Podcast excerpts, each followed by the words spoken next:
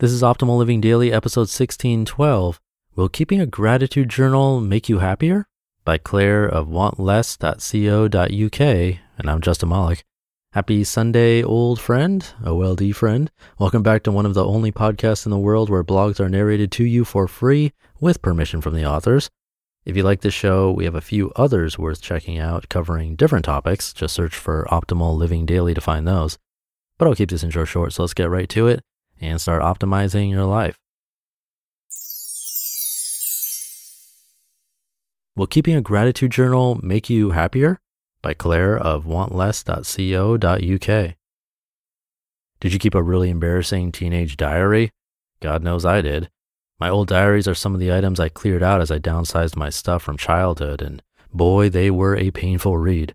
You know that Marie Kondo decluttering technique where she advises you to take hold of possession and see if it sparks joy? Well, I now have another reaction to look out for, whether it sparks a lower abdominal clench of utter, utter cringe. Luckily, my diary keeping days are long behind me now. But I've recently been experimenting with a different type of daily log as I look into the science of boosting happiness. One happiness tip I just kept reading about was an activity called gratitude journaling. It gets mentioned so often, in fact, that you've probably already heard of it before, if not tried it. The idea is simple. At its heart, it's a way of systematically getting yourself into the habit of counting your blessings. This is usually done through jotting down a few things you're grateful for before you go to bed. But does it work? Is it worth the effort? And can you reread the journal without wanting to throw up? Let's find out. First, the science bit. There seems to be a lot of compelling evidence that practicing gratitude really does boost your happiness levels. Robert A. Emmons is the world's leading researcher on gratitude. A study he co authored in 2003 found that participants who kept gratitude journals once a week exercised more regularly, reported fewer physical health problems, felt better about their lives, were more likely to have made progress towards goals, and were more optimistic about the upcoming week compared to those who recorded either hassles or neutral life events. Other studies have found a variety of other benefits from focus in young adults to better sleep quality. On the other hand, there's also scientific and anecdotal evidence that the technique just does nothing for a whole heap of people. For them, the whole thing is a massive waste of time. One theory goes that if you set yourself a target for experiencing gratitude, then fail to reach that goal, it could end up doing more harm than good and make you feel worse. This would seem to be backed up by a study which found that people who kept a gratitude journal three times a week were less happy than those who wrote in it just once a week. In general, researchers seem to disagree about whether it is more effective to write in a gratitude journal once a day or once a week. And the Berkeley Science Review lists five ways keeping a gratitude journal can backfire. This includes causing you to gloss over negative aspects of your life that you should be facing up to, such as a destructive relationship. I've been giving the technique a try for the past month, Every evening before bed, I've taken out a notebook and written down three things I'm grateful for from the day. These have been wide and varied. The life changing, my new niece was born today. The everyday, my wife ran me a nice bath. I got lunch free on points. The wholesome, seeing a rainbow, planting bulbs in the garden. The less wholesome, chips. The ditzy, left my car unlocked accidentally, but nothing bad happened. And the left field, 60 years of popular music and ticker tape. I have to say, I feel better for it. I'm finding it a nice way to round off the day, and it's also changing the way I think about things. I tend to be a negative thinker, but I'm now more likely to look back on the day and think it was a good one. So will keeping gratitude journal work for you? My untested theory is that this all depends on what kind of outlook you have. Practicing gratitude could well make you more content if you are the kind of person who needs a reminder about the good things in your life. If you tend to take life for granted and you focus too often on criticism, negativity, or hardship, this may be for you.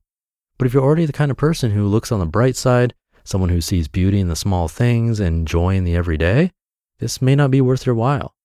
If you think keeping a gratitude journal could work for you, try one of the following two techniques. One, each day before bed, write down three things you're grateful for from that day. Or two, each week on a set day, Write down 10 things you've been grateful for in the past seven days.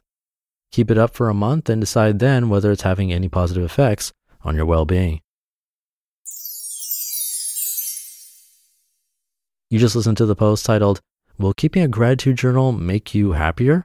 by Claire of wantless.co.uk. and I'll have some comments. But first, I probably wouldn't believe you if you told me there is a better and healthier version of chocolate out there. Not until I came across Cacao Bliss. The benefits of cacao are endless. It helps reduce inflammation, boost your energy, and tastes exactly like chocolate. And the best part, Cacao Bliss consists of a blend of power packed ancient superfoods like turmeric, MCT oil, coconut, Himalayan sea salt, cinnamon, and black pepper. I've been drinking it like hot cocoa, sprinkling it in my oatmeal, and making brownies out of it. And thanks to Cacao Bliss, I don't feel guilty eating it at any time of the day. Nothing feels better than knowing you can fall in love with a truly decadent, healthy, and guilt free chocolate. So try it out. Cacao Bliss is offering up to 46% off plus a free electric frother when you use code OLD at earthechofoods.com slash optimal dash living dash daily. That's code OLD at earthechofoods.com slash optimal dash living dash daily. And I have that linked in this episode's description in your podcast app. And thank you to Claire. I've actually done the gratitude journal thing for quite a long time, actually, like 250 days straight. Just like her, I would list three things I was grateful for. I do remember it changing my perspective a bit, especially in the beginning. But in my opinion, it can get repetitive, kind of routine, which I feel like defeats the purpose. If it doesn't come from a really genuine place or looked at from a more fresh perspective with beginner's mind, it can feel automatic and a bit of a waste. So I did fall into that routine a little bit. Personally, don't recommend doing a year straight of listing exactly three things you're grateful for, like a practice like that. More reason why I'm working on an optimal living daily workbook that has different prompts every day, or every week if you want to take your time with it, or every once in a while, every month, whatever pace you like. Because that way you use it when it feels right for you and doesn't feel like you're forcing yourself to do something that won't give you value. A special journal prompt in a workbook to me that changes every day is more valuable and opens it up to more breakthroughs and takeaways compared to something more repetitive. That's from my experience, at least. In either case, I do recommend trying different techniques out and see what works for you. But that should do it for today. Thank you for being here and listening every day, including the weekends. And I'll be back tomorrow where your optimal life awaits.